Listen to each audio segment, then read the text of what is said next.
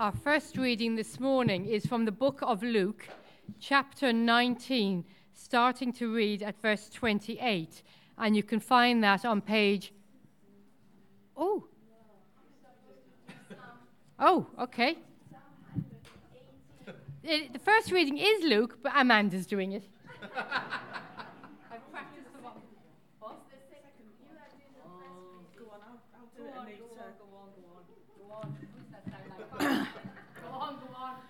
Apologies for my friend here.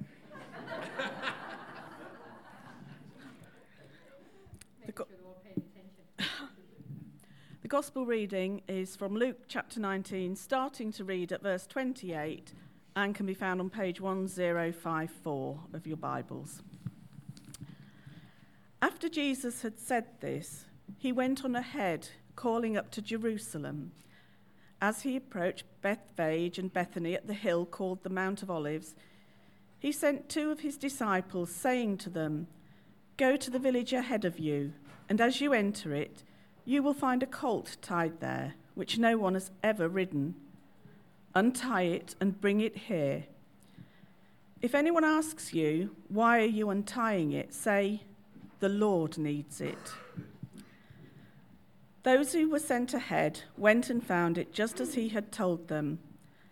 As they were untying the colt, its owners asked them, Why are you untying the colt? They replied, The Lord needs it. They brought it to Jesus, threw their cloaks on the colt, and put Jesus on it. As he went along, people spread their cloaks on the road. When he came near the place where the road goes down the Mount of Olives, the whole crowd of disciples began joyfully to praise God in loud voices for all the miracles they had seen. Blessed is the King who comes in the name of the Lord. Peace in heaven and glory in the highest. Some of the Pharisees in the crowd said to Jesus, Teacher, rebuke your disciples. I tell you, he replied, if they keep quiet, the stones will cry out. This is the gospel of the Lord.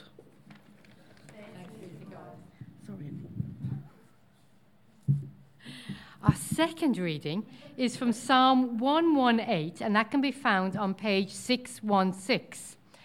We're going to be reading verse 1 and 2, and then skipping down to verse 19 to the end. And as verse 1 and verse 29 are the same, I would like you to join in with full voice with verse 1 and verse 29 with me, please. So, Psalm 118, starting at verse 1. And together we say, Give thanks to the Lord, for he is God. His love endures forever. Let Israel say, His love endures forever. Open for me the gates of the righteous. I will enter and give thanks to the Lord. This is the gate of the Lord, through which the righteous may enter. I will give you thanks, for you answered me. You have become my salvation. The throne the builders rejected has become the cornerstone. The Lord has done this, and it is marvelous in our eyes. The Lord has done it this very day. Let us rejoice today and be glad. Lord, save us. Lord, grant us success. Blessed is he who comes in the name of the Lord. For the house of the Lord we bless you. The Lord is God, and he has made his light shine on us. With bows in hand, join in the festive procession up to the horns of the altar. You are my God, and I will praise you. You are my God, and I will exalt you. Give thanks to the Lord, for he is good. His love endures forever. Amen.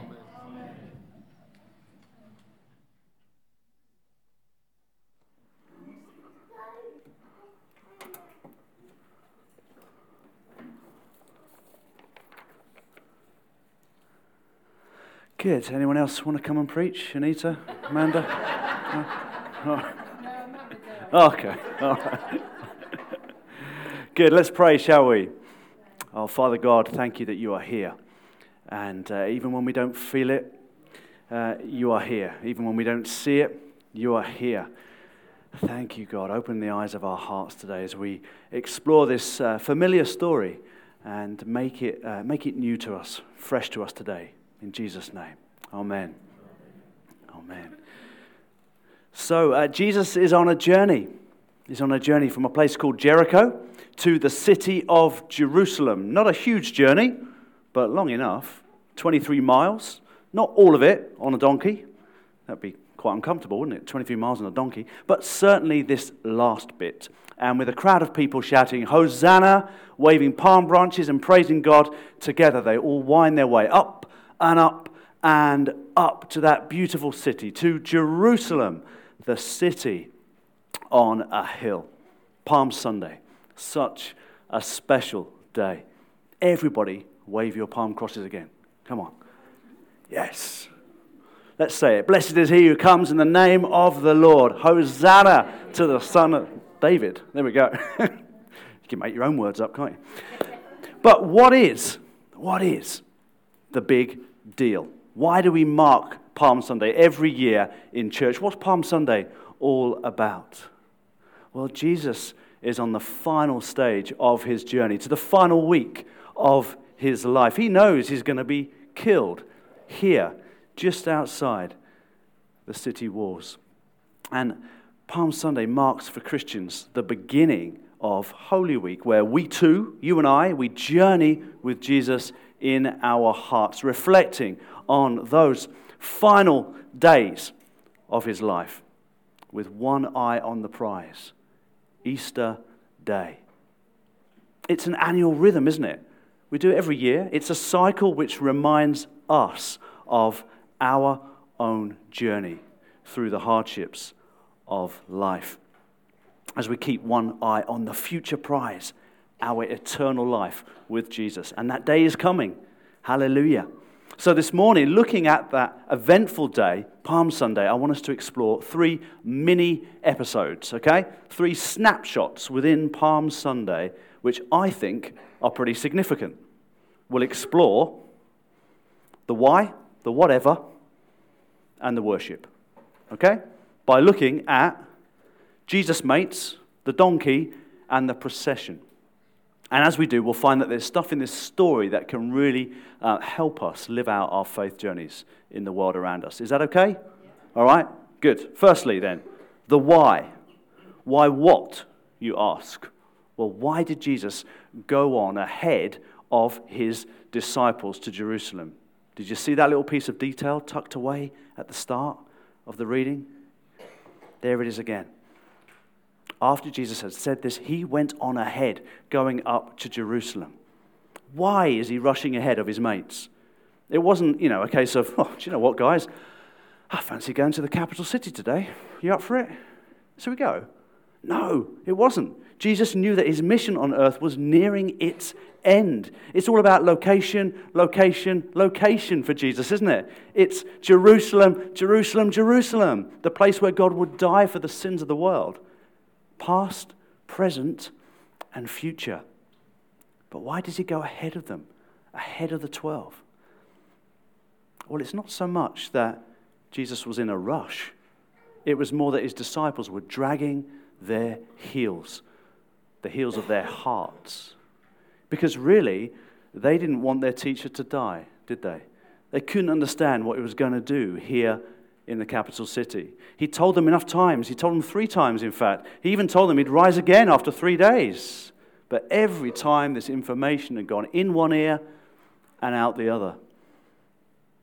And they were more interested in arguing about who was the greatest or who would have the best seats beside Jesus when he came and set up his kingdom reign on earth. So the reason why he went on ahead is because he had to fulfill the plan of his heavenly Father. He had to go to the cross in obedience to Him. That's the why. Secondly, let's explore the whatever. All right? The disciples, two of them at least, they catch up with Jesus, who's gone on ahead. They catch up with him. They approach a nearby village on the way up to Jerusalem, and he tells them, Go to the village ahead of you. Sorry, what? you want us to go to the village? I thought we were going to Jerusalem. Was it? Is it lunchtime? What, are you hungry? Why do you want us to go to the village? And as you enter it, he says, you will find a colt tied there, which no one has ever ridden. Untie it and bring it here. Can you imagine the two disciples giving each other a knowing glance as if to say, Donkey. He wants us to go and fetch a donkey. What? So the disciples at this point were probably like, you know, whatever, okay. He wants us to get a donkey. Oh, by the way, guys, Jesus says, if anyone asks you, if anyone asks you, why are you untying it? Say, the Lord needs it. So the disciples, they're thinking, okay, whatever. Okay, we're going to go and get a donkey from the village. But that's not the whatever that we're concerned with here. You see, the big whatever was all to do with the donkey's owners. Most experts think that this was all a done deal, you see, which Jesus had made in advance with them. He knew the donkey owners, they were his friends, they were his followers. This was all pre arranged. Malcolm, Sheila, next time I'm in town, uh, can I borrow your donkey? Yep, great. Oh, yeah, whatever. Whatever, Lord, you can have whatever. That's how it was, you know. When the two disciples arrive in the village, it's not really a case of them using the Jedi mind trick, you know, you will release your donkey. it's not that. It's, it's about, it's about look, the Lord's wanting it. He wants what you've got. And they're like, yeah, that's fine. Do you remember that deal you made with the Lord? Yeah, okay. Take it. So, of course, they hand it over because they love Jesus. They trust Jesus. He can have whatever they want. And they know that He needs it for something, for something important. So that's the whatever. Thirdly, let's explore that, that great scene that then follows the, the worship. You see, they bring the donkey to Jesus, they throw their cloaks on it, they place Jesus on it, and then he rides along. They throw their cloaks on the ground. It's like they're rolling out a red carpet for a celebrity. This is a worshipful scene. The crowd loosely quotes part of Psalm 118 at this point, which we heard read. And we hear this wonderful cry that rings out across the countryside as the procession nears the city gates. So let's all say together Blessed is the King who comes in the name of the Lord. Peace in heaven and glory in the highest. Oh, but as usual, as usual, some don't like it. It's the Pharisees. They don't like it because they don't like Jesus. They'll be the ones who, in just a few days, will stir up a different crowd. Not those who've traveled down with Jesus from Jericho or traveled up, but uh, the city folks stirring them up to demand Jesus' death. But this day, this Palm Sunday, is a fulfillment of ancient prophecy, and nothing is gonna stop it. Nothing's going to stop the king riding into the city that belongs to him. God told the prophet Zechariah half a millennium before that one day Israel's rescuer, their Messiah, would ride into this city, not as a warrior on a war horse, but as a humble king in peace, coming not to cause trouble, but to take upon himself all the world's trouble, the darkness and the sin upon the cross. And so the facts speak for themselves, really. Here was the king, the Messiah, coming to save the people. Did they understand what from? No. Did the disciples? No, not yet. Did the Pharisees understand who Jesus was? No. He irked them, he got under their skin. You know, in John's gospel, at this point in the story, the Pharisees, they're exasperated and they say to each other, See, this is getting us nowhere. Look how the whole world has gone after him. To them, Jesus was an inconvenience. How dare he speak of a God beyond our control? We are God's chosen representatives, not him. And there he is on a donkey. Who does he think he is? Jesus had won the hearts and the minds of the people, and for this, he was going to have to die. Palm Sunday, then, the why, the whatever, and the worship. What does it mean to us? Well, three quick challenges to you and I, however old or young we are today. Firstly, Are you lagging behind Jesus today? We all do, obviously. None of us can uh, ever keep up with Jesus. He's amazing. He's Jesus. But has he tried to show you something recently about who he is and the kind of follower he requires you to be? And well, that's just not what you want out of Jesus right now or at all. Are you busy following your own version of Jesus like his mates were? You know, Jesus says, I'm going this way. I'm going this way. Follow me.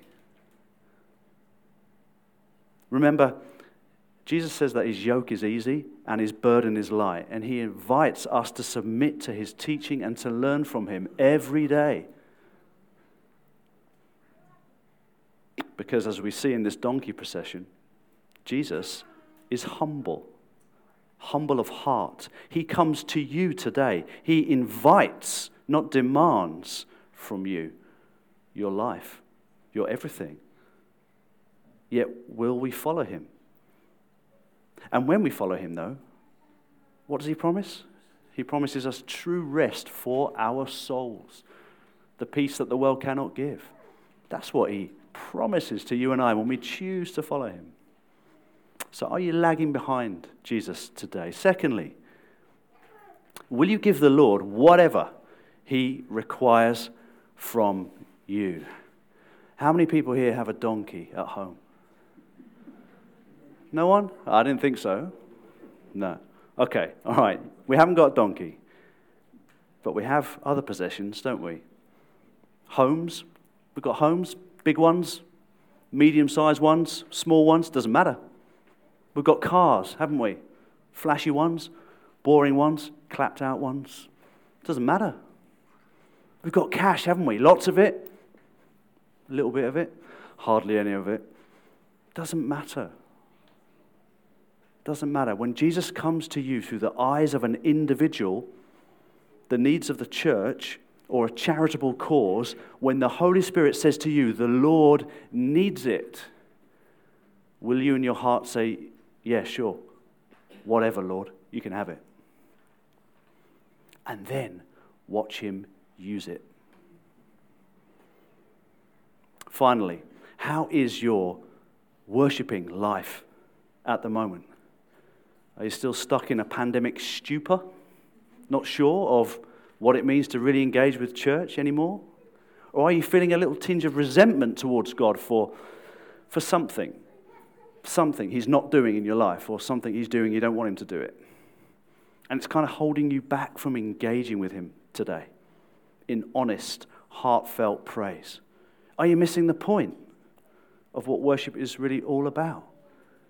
You know, the little boy, Charlie, he had uh, COVID and he couldn't go to church that day. So his big sister stayed behind and looked after him. Mum and dad went off to church because it was Palm Sunday. And they came back so excited waving their palm branches in the air. Charlie said to his dad, What are they for? And his dad said, Well, Charlie, when Jesus passed by, the people held, everyone held the palm branches over his head. Typical, Charlie says. The one week I don't go to church and he shows up. don't miss the point. Don't miss the point. Are you in a good place with God today, though? You might be in a good place, and that's fantastic. That's worth celebrating, isn't it? Be honest today on this Palm Sunday with how you feel before God. And then make that choice to push beyond your emotions and praise God for who He, he is. Not begrudgingly, like those Pharisees, but, but making the sacrifice of praise. Even when I don't see it, you're worth it. Even when I don't feel it, you are worth it. That is who you are. You're God. See, if we don't worship God, others will. Creation does. Look at today. Creation is praising its creator. Even the stones will cry out, as it says in the passage. God is God, and He will be praised regardless of whether we join the party or not. If we don't, it's only us who lose out, isn't it? We lose the blessing that God wants to pour out upon our lives day after day. The crowd welcomed Jesus, but in their minds, they missed the point. The Pharisees' hearts were so hardened they couldn't see the point. And the disciples were, as ever, too busy with their own feelings that, well, they couldn't find the point. But let's decide today to keep pace with Jesus by going where he goes. Let's have a whatever approach, shall we, to anything he asks of us, placing it all at his disposal. You can have it all, Lord.